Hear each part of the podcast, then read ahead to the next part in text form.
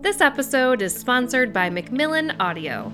Getting ready for a vacation? Don't forget to make sure you have the perfect summer audiobook downloaded and ready to go. Listen while you travel to your destination, or press play while you unpack or explore the sights. Elle Kennedy's The Summer Girl, the third book in her blockbuster, well loved Avalon Bay series, would be the perfect getaway companion. The audiobook is read by Caitlin Elizabeth and Teddy Hamilton, who voice college student Cassie back home for the summer in Avalon Bay, and her friend, or could he be something more, Tate.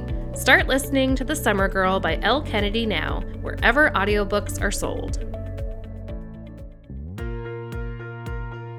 Hello and welcome to A Bookish Home. I'm your host, librarian, and writer Laura Zaro Kopinski, and today I'm so happy to have author Fiona Davis back on to discuss her thrilling new novel, The Spectacular, which transports us back to 1950s Manhattan and glamorous Radio City Music Hall with a talented young rockette and a mysterious bomber terrorizing New York City. Fiona Davis is the New York Times bestselling author of several novels, including The Dollhouse, The Address, The Masterpiece, The Chelsea Girls, The Lions of Fifth Avenue, and The Magnolia Palace. She lives in New York City and is a graduate of the Columbia Journalism School. New York Times bestselling author Kristina McMorris says of The Spectacular, Fiona Davis once again shines while spotlighting the fascinating yet lesser known history of a New York City landmark a propulsive novel packed with mystery, thrills, and long buried secrets. The Spectacular is a unique, spellbinding read not to be missed. Fiona, it's so nice to have you on the podcast again. I just love The Spectacular and um, just congratulations on this new book. Oh, thank you. It's so nice to be back. I really appreciate this. Yes, I always, um, I so look forward to when I see sort of what your next topic is going to be. I love how you pick a different New York City landmark each time to explore at a, at a period in the past.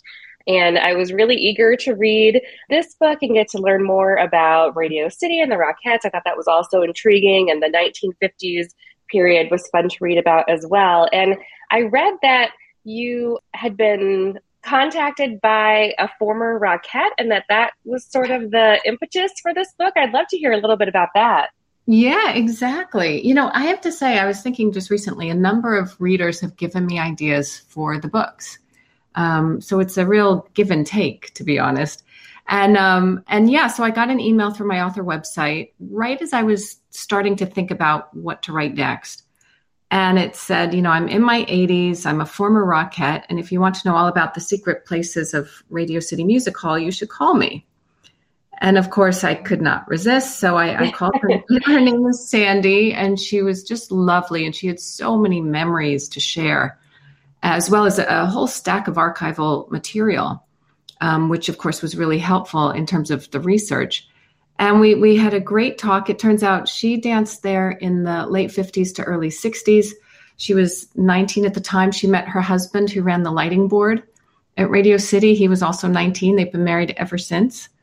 And it was just a, a, great time. And from there, I kind of connected with other Rockettes and slowly built up enough research that I felt that I could write a book about it. That's so cool. And I love that it just came from a reader reaching out. Well, I guess I'll, I'll back up to a little bit so you can tell readers more about the premise. But as you were researching and exploring, how did you kind of come to the idea of this suspenseful mystery side of things with the bomber and also I really liked reading about this character trying to sort of navigate life choices and independence mm-hmm. in, in the 50s. So I'd love to hear a little bit more about the premise, how you decided to take that direction with the story once you've done the research. Yeah, sure. So, you know, the story is basically the, the point of view of a character named Marion, who's a, a young dancer, dance teacher. And um, and she she wants to be a rockette. Her father is very opposed to that, but she auditions and gets the job and really goes against her father's wishes. Um, and so she's dealing with that. And it's the 1950s where women were supposed to be, you know, nurses or secretaries or wives. And so by being a dancer on this iconic stage, it's just too much for her father to handle. Um, but then at the same time, as I was doing my research, I learned that in the 1940s and 50s, there was this guy they called the Mad Bomber who was terrorizing New York by setting pipe bombs in iconic New York City buildings like, um, you know, the New York Public Library or Grand Central or Penn Station. It turns out he set two bombs off at Radio City Music Hall. And oh, in total, he set, yeah, he set 33 bombs and um, injured 15 people, uh, some very seriously. And this happened for 16 years. And yet I'd never heard of it, which is crazy when I've lived in New York for over 30 years. Um, and I just thought, well, that's an interesting element to possibly fold into the story because I love to find something that's rooted in the actual history to kind of anchor the story. And I thought that would work. And then, you know, just I've written, I think this is the sixth, the eighth book. and, and so I wanted, maybe the seventh, I wanted to um, just try something new and see if I could meld. It, it's a mix of romance, it's a mix of mystery, it's, there's some thriller aspects to it, and to just kind of play with that story and see where it would take me. Yeah, I love how that all was woven together. Sort of, I'm on the edge of my seat reading, but I'm also so invested in this character and really drawn into the setting and her world. Um, I, I just really thought it was such a great reading experience. And as you were researching the Rockettes and the, I guess, Marion's kind of headspace that she would be in during this time, I'm curious how you maybe found the voice of this woman in the 1950s as she is struggling with these big career decisions and life decisions.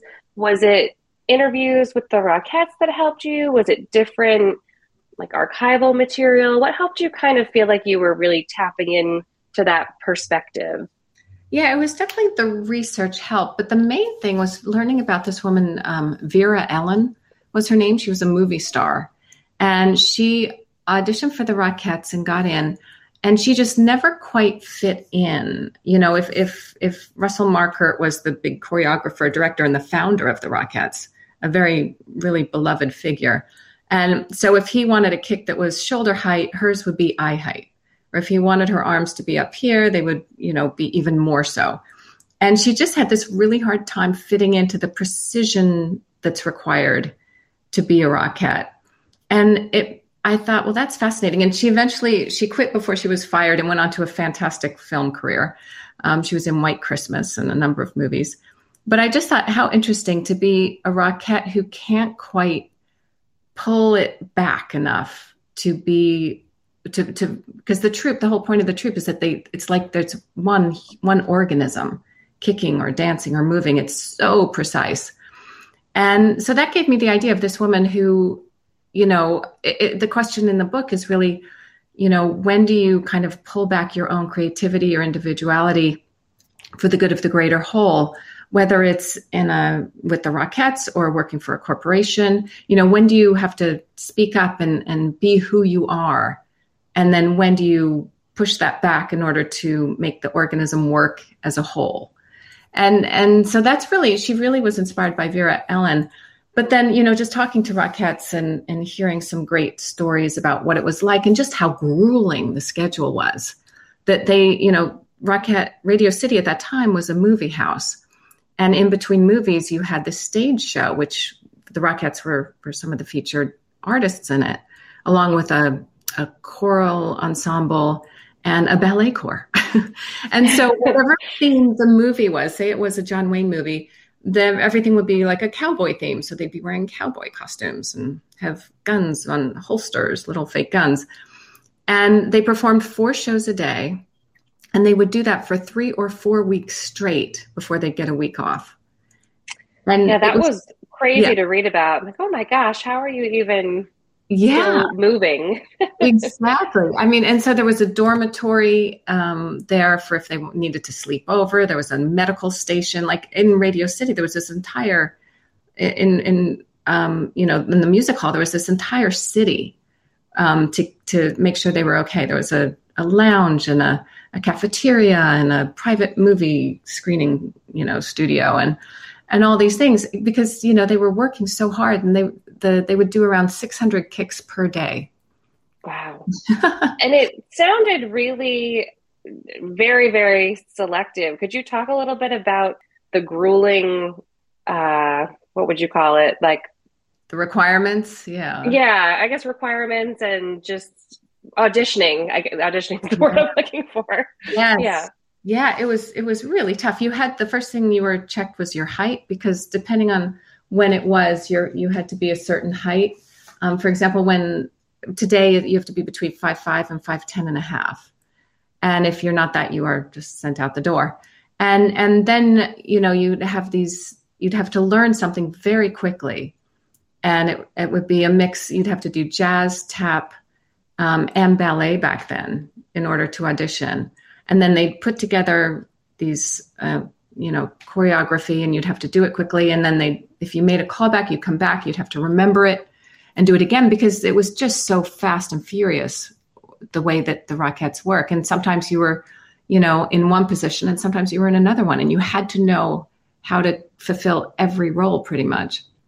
And um and so yeah it was really really tough but if you got in, it meant that you, you know, you got paid in the 50s. It was about $70 a week, which was a lot. And you were independent, you were making your own money, you were dancing on stage. And it was a real sisterhood. Every Rockette I spoke with just raved about how close they all were because everybody was just so thrilled to be there. There wasn't any kind of backstabbing or backbiting or anything like that.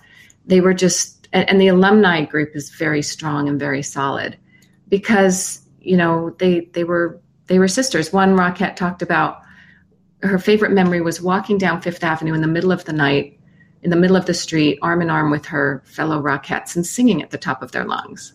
You know, it was just this sense of independence and freedom. And so I wanted my character Marion to really have that. Well, that was going to be one of my other questions because she gets this freedom also by moving out of her father's house and into the rehearsal club, which is like a boarding house for women trying to pursue things in the arts. And I wondered if that was based on a real place. Yeah, the rehearsal club really existed. In fact, it, it is in a different form today, still going on. And it was a boarding house for women in the performing arts that was on 53rd Street. So it was kind of right around the corner from Radio City. And if you ever see seen the movie Stage Door with um, Ginger Robert, Ginger Rogers and Katharine Hepburn, that was based on the rehearsal club. And it you had to if you were there, there were a number of rules. Um, there was no smoking, no alcohol, no boys beyond the parlor. There was a curfew at midnight. You had to be between 18 and 25 and neither married nor divorced. And you had to be pursuing a career on the stage in some way by taking classes, auditioning, or performing. And you got room and board and you know some of the famous people who who lived there for a time included carol burnett diane keaton sandy oh, duncan oh, wow. blythe danner. Yeah. Can you imagine living there with carol burnett? I mean how oh, much oh fun gosh. would that be? And so it was just this really kind of crazy chaotic wonderful safe place for these women to live. And so i had to include it. Once i learned that that's where a number of rockettes stayed i figured that would be a great extra location in the book yeah, that's so interesting. Well, in terms of the writing, was this sort of a straightforward book for you where um, it came relatively smoothly once you started drafting, or were there a lot of twists and turns along the way, or maybe things that were in an early draft that mm-hmm. we'd be surprised, like the early draft was so different from what we see now? The only thing, the only main thing that changed was that I, it's mainly in one timeline. It's mainly in 1956 as they're trying to, the police are on the hunt for this mad bomber and um, our Rockette, for very personal reasons, gets drawn into the, the search. And, um, and the, the, so it's mainly in 56, but there are a few chapters that are the Rockette looking back on her life. And early on, she was much older. I think she was in her 80s but after talking to my editor and, and, my agent and having them read it, we realized she needed to be more in her 50s. And so that changed. So her her kind of voice and and who she was in those few chapters that are set in the modern timeline, um, that changed. But that was a pretty minor one considering pretty much everything else stayed the same. Did you have a sense right away that that modern timeline was going to be a smaller piece, or had you at one point thought maybe like it would be a full dual timeline? You know, usually with the dual timelines that I do, I have two separate characters.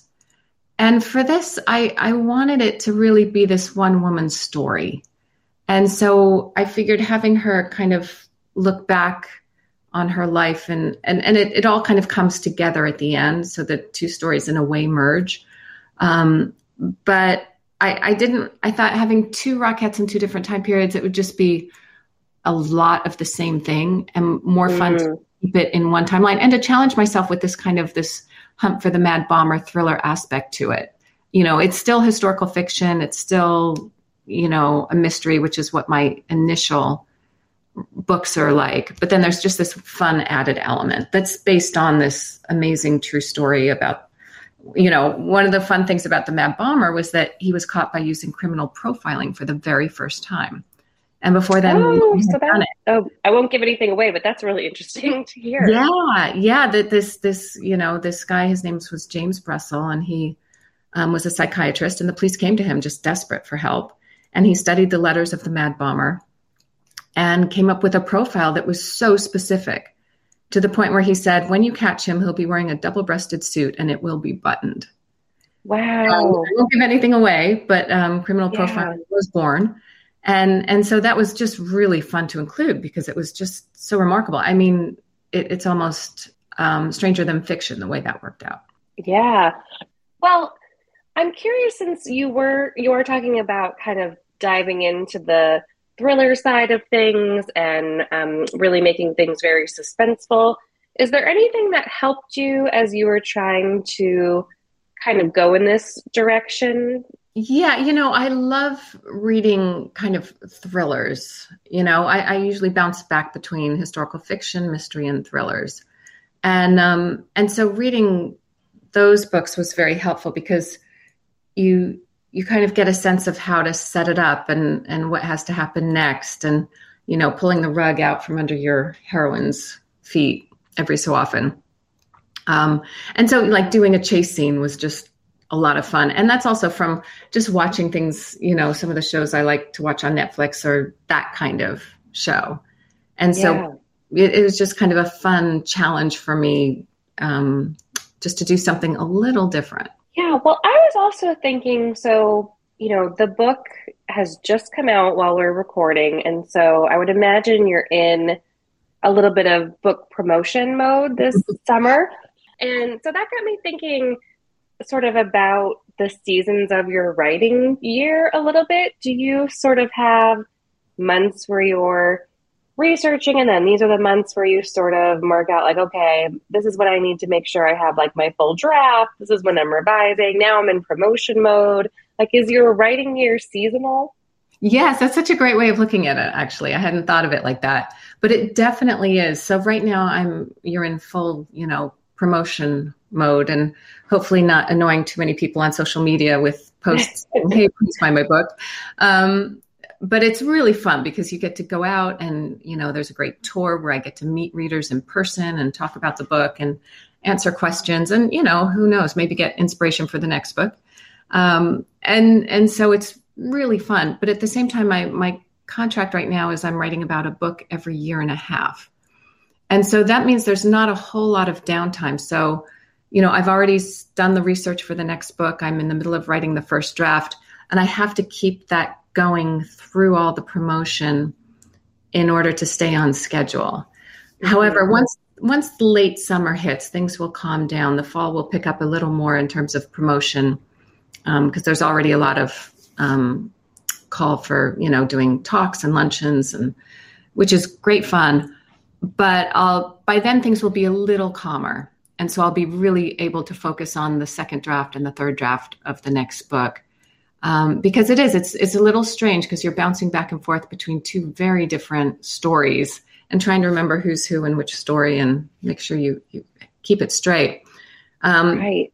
Yeah. So so it all depends. Usually the winters are a little calmer, um, but more more helpful in terms of the writing, and then spring and fall can be more promotion and and a little more travel. Do you have ways that you sort of map out where you need to be by different points in the year for each project, or are you sort of holding all of that in your head? No, I I, have, I use sticky notes on the on my on my computer, and, it, and I have like okay, you, September you need the first draft over to you know your agent, and then October it'll be second you know more drafting, and then I have I have definite dates down that I have to follow in order to hit it, and there's a little buffer in there, but it keeps me working. Um, you know, because I, I usually in the first draft, which is where I am with the next book, I try and write about uh, 1,100 words a day, four days a week, and then one day a week is editing that chapter. Mm-hmm. And so I kind of just chunk it out that way. And it's amazing. You know, if you just keep on doing that, by the end of four months, you have a book, whether you like it or not. That's cool. I always love to hear people's systems for sort of keeping it all organized and staying accountable.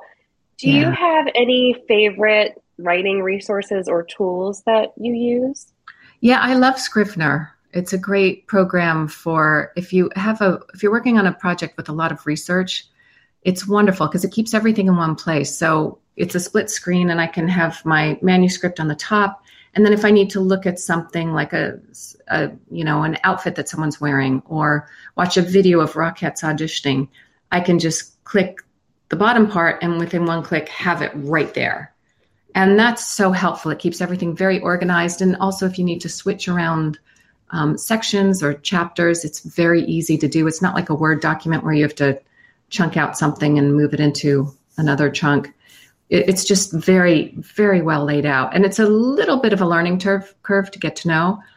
But I don't use all the bells and whistles. I use the pretty basic, um, you know, things that are that are there. And it, it does the trick. It's really wonderful. And I, I don't think I could write the way I do without Scrivener just because of there's so much research that is connected to every book. I find Scrivener really helpful too. Although it's on my list to like watch more tutorials and get more tips because I feel like I'm barely scratching the surface. But um, yeah. I, am curious from the research side of things, because um, maybe other aspiring historical fiction writers struggle with this. I know it's something I struggle with. Just keeping research organized. Mm-hmm. So I feel like I'll read a book and then I've got notes here or things underlined there. Mm-hmm. I've heard on I heard on a podcast recently about somebody who uses like a tablet that makes it so the notes are on your computer and searchable? What what do you do to keep the research organized and and accessible? You know what I try to do is I try to get ebooks um, in terms of research because what I can do is I can highlight the sections that I am interested in, and then I can make a collection of the books that are all used for that same project um, within the library and then I can just go into the library. If I'm like, oh, where did I, where was that? And I can just search through. I could, you know, I'll, I'll, think, okay, it must be that book. And then I can just do a search and find what I need right away versus scrolling through and finding things that you've highlighted.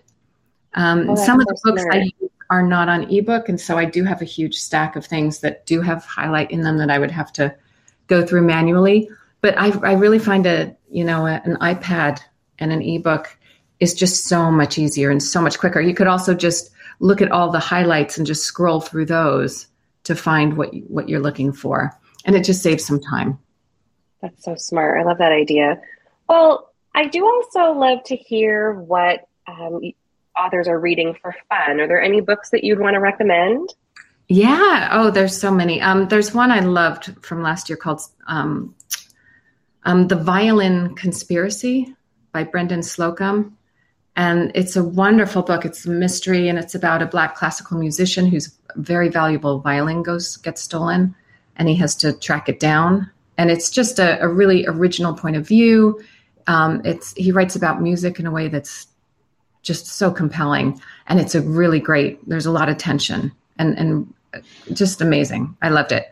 Um, and then Wendy Walker has a book, um, What Remains, uh, that's just a, a, great thriller and again, you know, reading someone like like Wendy is where you learn so much because it's it's such a, a seamless story, and you're you're kept on the edge of your seat the whole time, which is is a hard thing to do. And then I also read a, a, wonderful book called A Heart That Works by Rob Delaney. He's a comedian and he lost his son um, to a, a, brain tumor. And he writes about the, it's about a year that the, his son was sick when he and his wife were living in London. And I loved him from the, the show. Oh, he was Catastrophe, right? Uh, yeah. He's, oh, I he's loved that show. I loved him. so funny. And of course, it's a heartbreaking story, but he, he just captures loss in a way that is um, very moving and very real. And I thought that was just such a he has a way of he's he writes exactly the way he speaks, and that's a hard thing to do. You know, yeah. his voice is right there on the page, and it's a, a beautiful book and a real tribute to his lost son. Oh, I'll have to check that one out. I'll definitely link to all of those. And yeah, I just I felt for him so much, especially you you sort of feel like you know him as a father from watching Catastrophe, even though it's like a very funny kind yeah. of snarky show. But um, right. Yeah, I just felt for him so much when that happened. So yeah, I'll definitely have to check that out. Um, and there's um, also. There's oh, sorry, one I forgot to, to add is um, Nicola Harrison has a book out called Hotel Laguna, and it's a wonderful beach read and historical fiction. It's got that perfect mix, and it's a, a really fun fun book. Yes, I um, uh, Macmillan Audio has become a sponsor on the podcast, and one of the books that um, there'll be an ad for this summer is for Hotel Laguna. So I got to take a little sneak peek, and that one is really a treat. So um, yeah, listeners should definitely check that one out, or maybe read it on audio. Well, I would love to hear if I know you said that you're kind of in the middle of drafting the next project. Are you able to share about the next book? Yeah, sure. So the next book is going to take place at the Met Museum here in New York. Mm and it um, involves a it involved a trip to Egypt for me in April just to do some research because it's oh, partly wow. yeah it's set in the Egyptian wing um, from the point of view of a curator, and then it's also set from the point of view of an assistant to the Met Gala, which is of course the party of the year, very glamorous, um, and so it's this really mix of of glamour and mummies, which I think is going to be fun. That's so cool. Could you tell us more about your trip to Egypt for that book? That sounds amazing. Yeah, sure. So my character, um, it is a little more of a dual timeline where my character is there in the 1930s, and then the other part of the book takes place in the 1970s. And um, so I, I, needed, you know, Egypt is very specific, and I read books on famous archaeologists and learned a lot. But I thought, you know, this is a one one in a once in a lifetime chance and I should go. So um, we we got on a tour and, and, got this marvelous trip where we saw the pyramids. We went to Cairo. We took a boat down the Nile. And oh, wow. You're, you're cruising down the Nile and there's, you know, water buffalo standing there on the shore, just like they were a thousand years ago or 3,000 years ago. And just the sense of history is incredible. So, yeah, so hopefully that will translate into the book. It was really a, a wonderful trip. That sounds amazing. And I just want to ask for that because I always think it's such a cool aspect of writing um, books set in very particular locations and things. Are there things you did to really like soak up um, the setting on that Egypt trip? I'm assuming like taking lots of photos and notes, but anything that comes to mind? Yeah, yeah. You know, it was really just uh, definitely taking photos and, and just keeping a diary and writing down what it felt like right in that moment and what was striking me. And because I think for the character, that's what you need is you need that in the moment, you know, what's it like with the sun and the sand and the air? When the sun sets, it's everything kind of turns yellow because there's so much sand in the air, you know, and there's, we rarely saw a blue sky everything has this kind of interesting it's like you're on mars almost. Um, and and so trying to get those very specifics down was was my goal. And we'll we'll see how that goes. But it, was just in, it was just incredible. I mean the the oh. sense of history just blew me away. That's so cool. I can't wait wait to read the next book. And um, in the meantime i think listeners are going to really enjoy the spectacular I think is such a great book to um, pick up and read this summer. You won't be able to put it down as you're, you know, sitting by the pool. And I just love how you capture the New York of the 50s. I think that's so fun to read about. And I loved seeing the, the world of the Rockettes. I think other people will too. So thank you so much for coming on and best of luck with book promotion this summer and the draft of your next novel. Thank you. Thanks for having me on and thanks for the great questions. This has been fun. For links to all of the books mentioned on this week's episode, you can visit abookishhome.com. If you are enjoying the show, I hope you take a minute to subscribe and also rate and review wherever you get your podcasts. And if you enjoyed this episode, I would encourage you to share it on social media to help other people find the show and this episode. Thanks for listening, everyone, and happy reading.